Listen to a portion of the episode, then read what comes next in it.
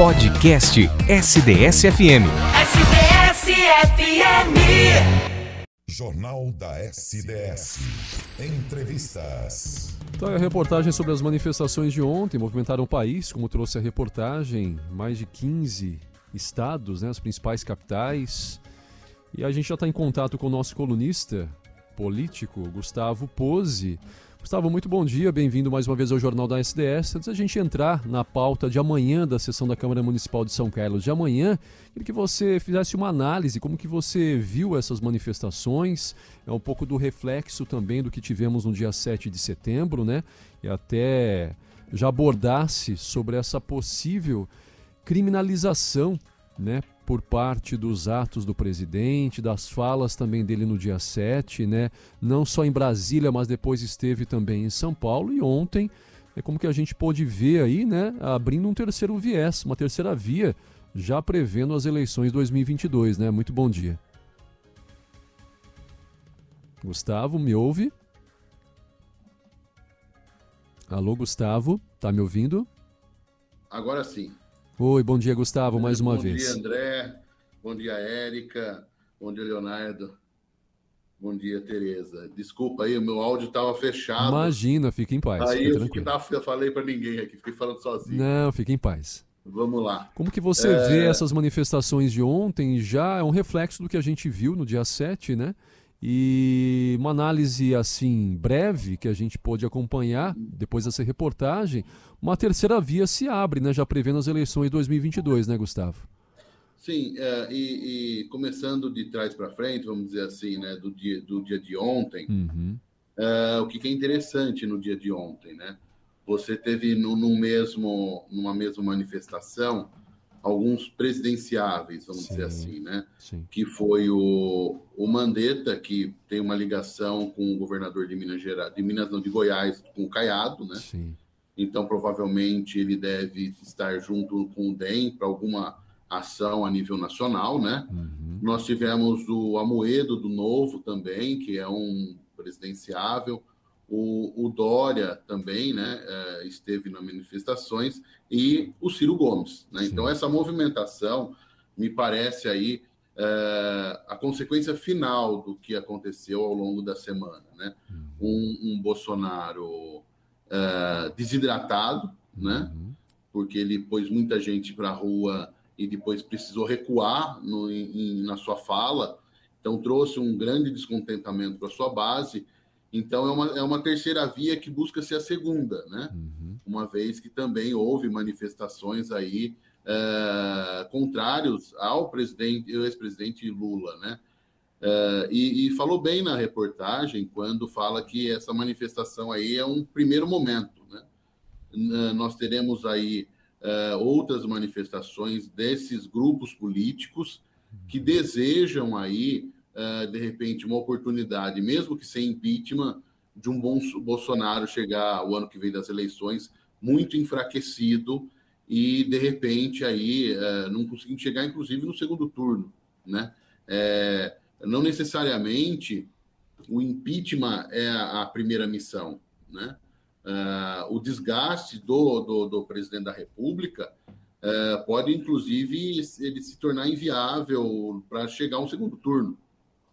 Né? Então, eh, essas forças se movimentam né, para que uma, um desses sejam essa terceira via, que pode se tornar uma segunda via viável, né, sendo nem Lula nem Bolsonaro, vamos dizer assim. Né? Então, a gente tem que ficar muito atento a essas movimentações. Né? Mas vamos aproveitar a oportunidade aqui e fazer aí um balanço da semana, né, do dia 7 até o dia de hoje, né? Que, que nós tivemos? Primeiramente, nós tivemos no dia 7 de setembro, como foi prometido e planejado por longo tempo, um Bolsonaro ah, que notoriamente ah, fez críticas ao STF, em especial ao, ao- ministro Alexandre de Moraes, né? E ele só não fez crítica ao legislativo porque seria avançar demais, ah, ah, seria ambicioso demais da parte dele, né? Então ele concentrou todas as suas críticas ao STF e na Paulista ameaçou críticas aí, fez algumas críticas aí indiretas que uh, o povo entendeu o recado que foi contra o governador João Dória, um dos seus principais concorrentes aí na disputa para 2022. Qual que é o grande problema? Vamos imaginar que ele não tivesse feito crítica. Vamos imaginar que ele foi fazer um discurso. O grande problema ali é que se for entendido pela justiça que ele fez propaganda antecipada, ele corre, ele fez propaganda antecipada usando o recurso público, usando o efetivo dele como presidente da República, usando o cargo dele. E isso pode trazer um prejuízo para ele, se não o impeachment, uma inegibilidade para disputar a eleição. Né? O Tribunal Superior Eleitoral já tem uma ação contra ele no caso da, da live que ele fez, né? e que foi entendido a princípio como crime antecipado, ainda não tem o julgamento, não foi, né?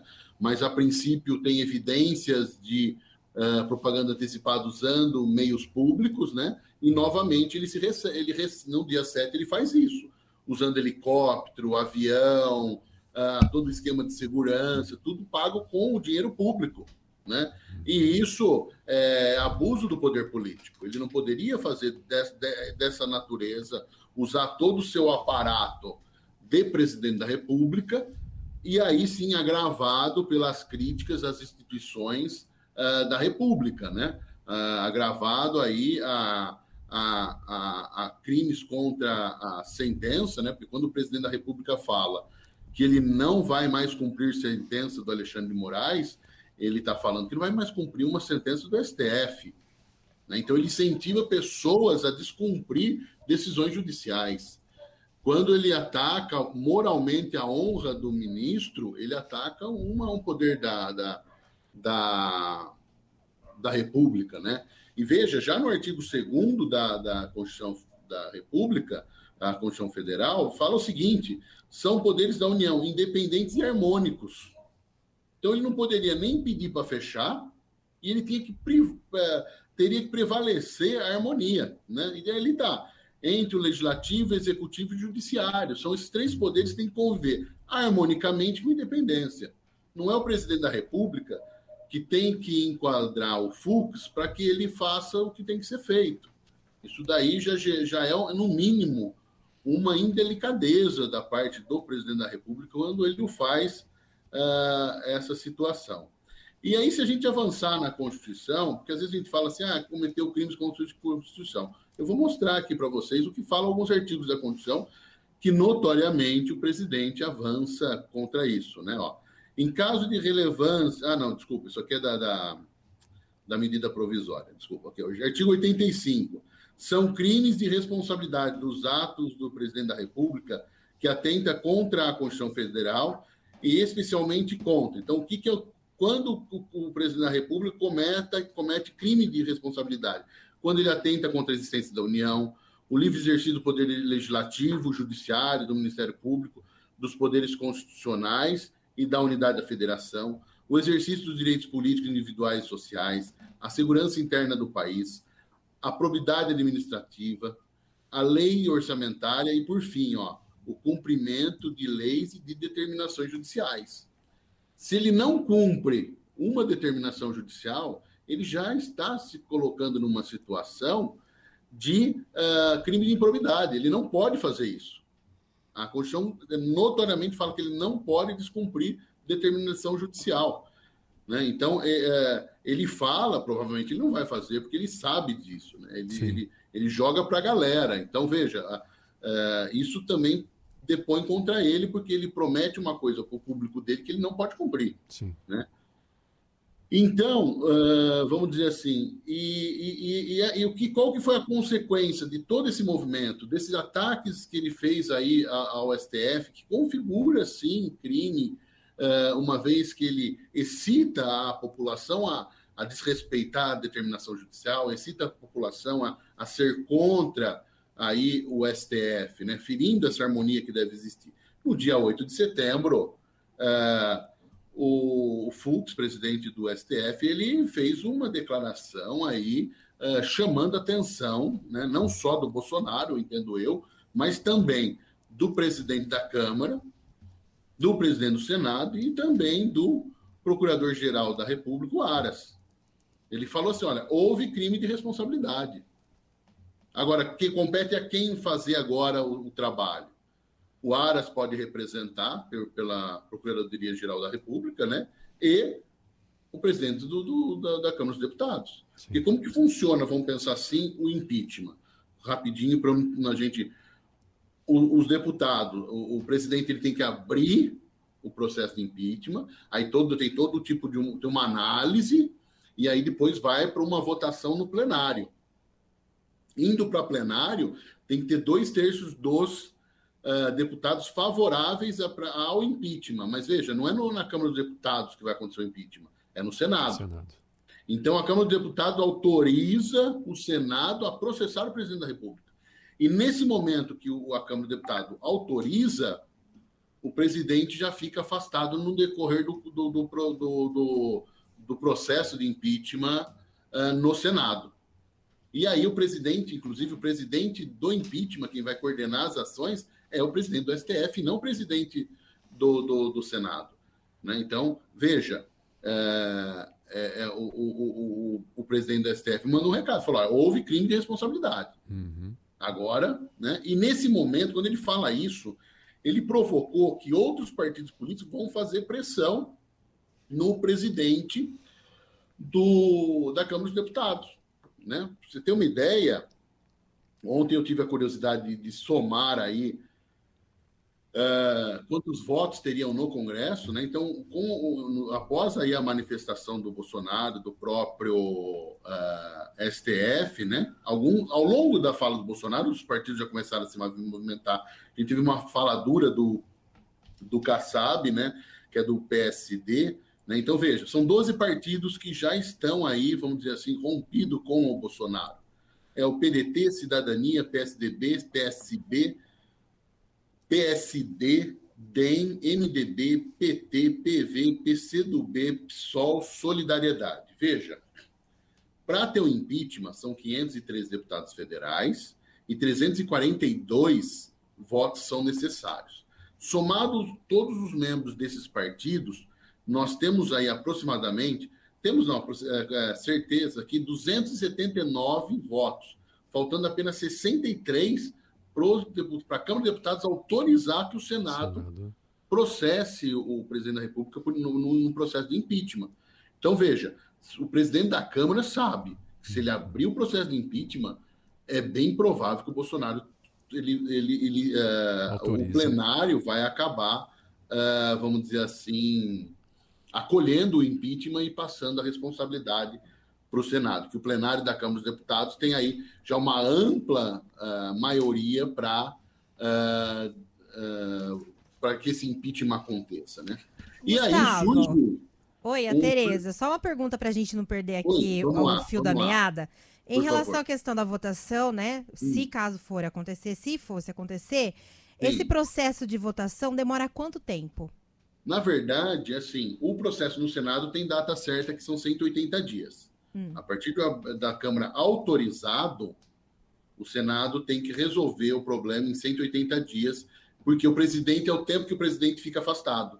Uhum. Senão ele tem que retornar para atividades uh, no, no Poder Executivo. Então, uh, quando chega no Senado, tem esse prazo.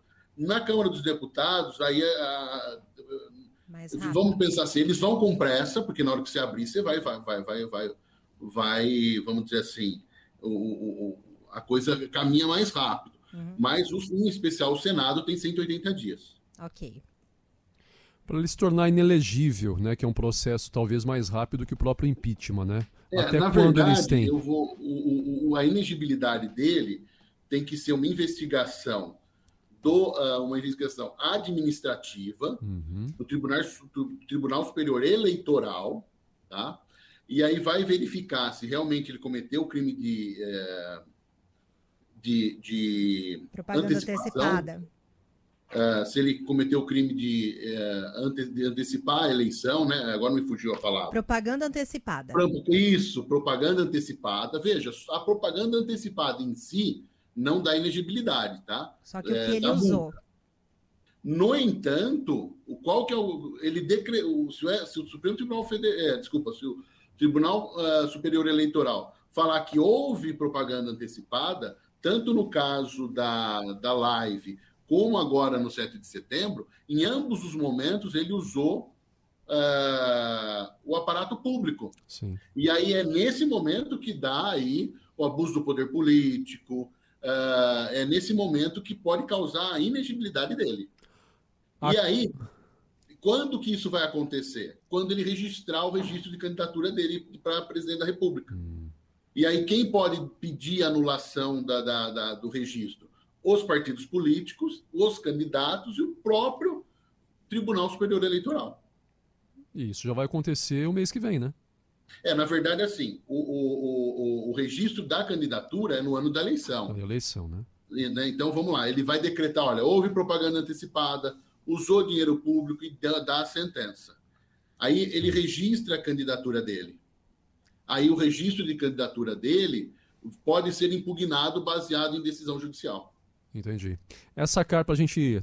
O tempo está um pouco estourado aqui já. Essa carta que ele apresentou depois, pedindo desculpas, de certa forma amenizou o seu tom, essa carta não ameniza né, o que ele fez no dia 7, né? Não, de forma alguma. É a mesma coisa. Você, você, você mata uma pessoa e depois pede desculpa para a família. É, exatamente. Né? Não, não, não tem muito muito muito sentido. Uh, vamos dizer assim, o crime como foi cometido. Sim. O que a carta serviu para quê? Porque tinha greve de caminhoneiros, é. tinha dólar caindo, dólar subindo, uh, bolsa de valores caindo, era para segurar o mercado. Sim. Essa carta teve essa intenção. E veja, é nesse momento que surge um personagem, Michel Temer, uhum. que muita gente deve chamar. Por que chamar o Michel Temer? Primeiro, Michel Temer é quem indicou o Alexandre de Moraes, quando era presidente. Então, ele que tem uma ligação muito forte com o Alexandre de Moraes. E o Michel Temer é a segunda vez que ele é chamado. A primeira vez foi quando estava com problemas diplomáticos com a China. Né? Então, me parece que o Michel Temer tem uma certa influência, por algum motivo, né? É, ao presidente, né? Porque você chamar o seu, seu antecessor para tentar resolver um problema é. que está na sua mão, eu até acredito que o Michel Temer ele é o mensageiro, né? Uhum. Então os partidos, veja, o MDB está tá rompendo com o governo, ele vai levar uma, um recado, olha, Bolsonaro, ou você alivia o tom, ou você vai perder o mandato. Sim. Então ele foi o mensageiro da, do recado, né? Além de provável e foi ele que fez a sugestão da carta, foi ele que ligou pro para Alexandre de Moraes, o ministro, para passar o, o, o, o Bolsonaro para conversar por telefone com ele. Uhum. Então, veja, é, o Michel Temer teve uma participação muito importante na elaboração dessa declaração à nação que o... foi redigida aí pelo, pelo Bolsonaro, né? Uhum. Então, assim, é, nós agora vamos aguardar. Eu acredito que pode acontecer duas coisas. O, o, o Congresso não põe o impeachment, e o Bolsonaro vai desidratar até a eleição e pode ficar até inviável, porque ele tem esse, essa, essa, esse jeito dele, dele puxa a corda, afrouxa, puxa, afrouxa, puxa, afrouxa. Mas toda vez que ele afrouxa, ele perde apoiadores. Sim. Né? E pode ser que ele chegue no período de eleição já sem condições de vitória. E aí é melhor para o país que ele nem saia, porque o impeachment é um processo uh, demorado e, e, danoso ao país. Né? Isso que a gente tem que tomar cuidado. Né? Porque no tempo que o país está no impeachment, a gente tem crise política e crise econômica. Uhum. Né? Então, é, é, é, essa análise tem, também tem que ser feita. Né? Mas, assim, o, se o Bolsonaro se tornar muito fraco, eu acho que o Congresso não vai ter outra saída se não for tirar ele. Né? Essa que é a minha visão, vamos dizer assim, uh, por hora aí desse quadro aí da, acho que o Bolsonaro está com a corda no pescoço, né? Ele tem que tomar cuidado agora, as próximas vezes, nas suas declarações, porque pode ser fatal para ele. Para a gente passar para informações locais, as pautas, né? Quais são os temas Isso. da sessão de amanhã, Gustavo? Vamos lá. É, nós temos um projeto de lei do vereador Elton Carvalho, né? Que é denominação de rua, né? Na, na, de Sargento Rodrigues Lopes de Souza, né? Uhum. É, então, é uma denominação de rua voltou para a Câmara, um projeto que deu um pouco de polêmica na sessão passada, porque existiam alguns erros no processo, que é 1 milhão e 73 mil reais para a Santa Casa, né? Então, tinha alguns erros. Eu e o vereador Paraná pedimos uma semana para que esse processo, para que a prefeitura pudesse corrigir os erros e, eventualmente, ser votado uh, amanhã, né?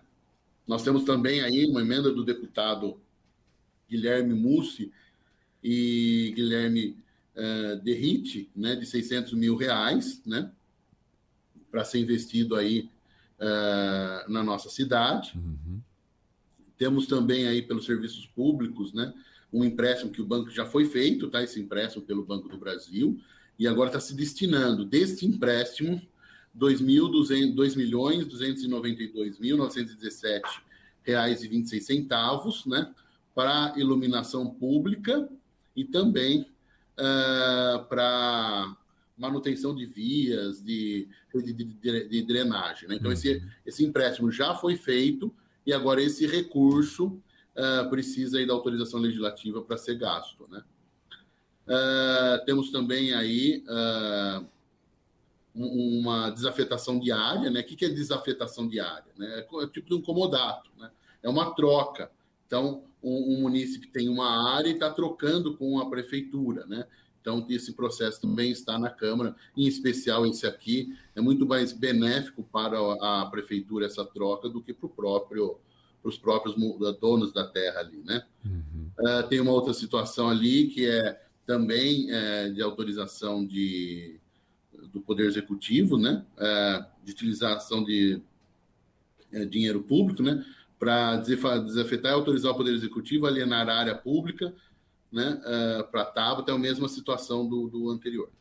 Temos também a autorização do Poder Executivo para abrir crédito adicional suplementar na Prefeitura, no valor de 16 mil, que é a emenda do vereador Malabim. Uh, nós temos 20 mil uh, em outro processo para pagamento de aluguel do Sejusc, né? Temos também aí mais emenda de vereadores, esse é o último, né? São vereadores do, do vereador Tiago, Lucão, Robertinho Mori e André, né, uhum. para a Secretaria de Esporte e Cultura. Né? Então, são esses os projetos que uh, estão na pauta de hoje, de amanhã, né, para ser debatido aí uh, pelos vereadores. Né? Então, e, e sempre chega alguma coisa de urgência, né? Então, uhum. às vezes a gente não fala aqui no jornal, tá mas é porque uh, a urgência chega quando 14 assinaturas de vereadores, ele pode ser votado sem a devida análise das comissões. Para a gente poder fechar, Gustavo, eu queria que até você comentasse brevemente em relação a essa manifestação por parte do Ministério Público, né, pedindo a suspensão das atividades escolares aqui em São Carlos, né, foi datada do dia 8 aí, pelo Sim. promotor de justiça, né, Luciano Garcia Ribeiro, né, e gera uma expectativa. Eu lembro que até você comentou aqui, uhum. né, foi feito uma, foram feitas visitas por parte dos sim, parlamentares sim. também, né, e isso acabou de certa forma contribuindo também para esse pedido de suspensão, né? É, uma coisa, André, que é interessante, eu fiz as visitas em algumas escolas uhum. e o que, que a gente pôde perceber em especial? Algumas escolas não teriam condições de abrir mesmo se não tivesse pandemia. É. E qual que é o grande ponto? As escolas ficaram fechadas tanto tempo. Uhum. Será que não dava tempo? E o, e o, Ministério Público aponta isso? Será que não, não, não tinha tempo hábil para corrigir os problemas estruturais das escolas municipais? Esse é um ponto. Sim. Né? E outra coisa, eu fiz um requerimento onde eu anexei a máscara que, que foi dada aos professores, aos profissionais da educação, uhum. né? Eu, eu para que a própria vigilância epidemiológica me dê um laudo que aquilo lá é, é seguro. Uhum entendeu? Porque, ao meu ver, não é. O equipamento, deram quatro, deram oito, é, oito máscaras, quatro de pano, um pano bem mais ou menos, não sou. Uh, não faço parte da vigilância epidemiológica, mas a gente, nessa pandemia, aprendeu a escola em máscara, Sim. e quatro outras máscaras de muita qualidade, qualidade muito inferior do que acredito que seja o ideal. Então, para não, eu não, não, simplesmente falar, eu mandei em anexo essas máscaras para a vigilância epidemiológica para que ela teste a, se é realmente seguro isso que está sendo distribuído nas escolas. Né? Uhum. Né?